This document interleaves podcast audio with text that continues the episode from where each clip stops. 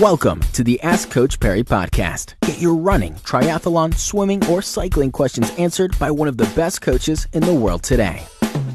Welcome back to yet another edition of the Ask Coach Parry Cycling Podcast. My name is Brad Brown. I've got uh, our cycling coach Devlin Eden with us uh, once again. Devlin, uh, an interesting question about cycling shoes, and this one comes in uh, from a roadie who prefers mountain biking shoes, just from a, a comfort perspective and he wanted to know: Is this a problem if he's if he's riding with mountain bike shoes on a road bike? Uh, what what is the major difference between between the shoes? Can you interchange them?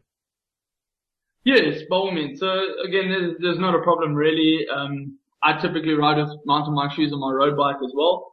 Uh, so there, there's no problem with it. Just a, a couple of differences, and I suppose why there is a difference is in a road shoe. Firstly, having a slightly larger cleat or a much larger cleat than typically what you would find on a, a mountain bike is you're, you're spending a lot more time in the saddle on a road bike. And when I say that, you, on a mountain bike, the shoes are designed for walking.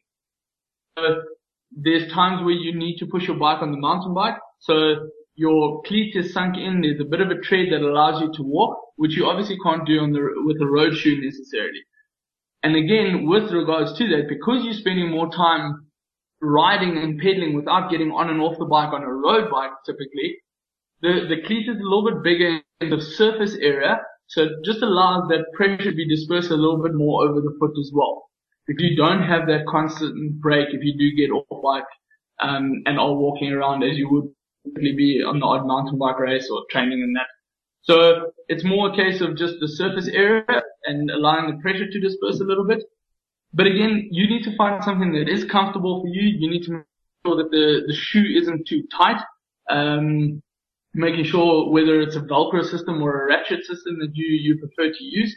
And also make sure that over time your, the flex on the sole of your shoe doesn't deteriorate. So the idea behind the cycling shoes, we want something, whether it's a, a carbon sole or a plastic composite sole, is you want something that has a little bit of flex, but is more rigid than anything else. And the reason being there is you don't want your foot to be flexing around the pedal, because that's where you up a little bit of fatigue in the feet as well, and further up into the leg. So it's, it's more a case of something that you, you feel comfortable in. Um, and yes, there's, there's absolutely no issues whether you ride in a road shoe or a mountain shoe. As long as at the end of the day you're comfortable. Keep in mind, it's really not advisable to that and ride with road shoes on a mountain bike. When you do need to push, you're not going to enjoy riding, walking in road shoes. you might get a couple of strange looks from the mountain bikers as yeah. well.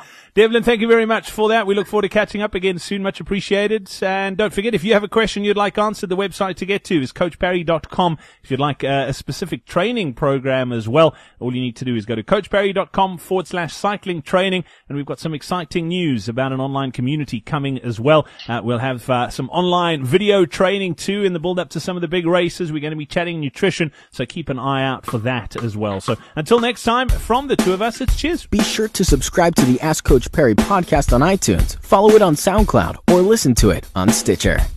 Follow us on Twitter at Ask Coach Parry.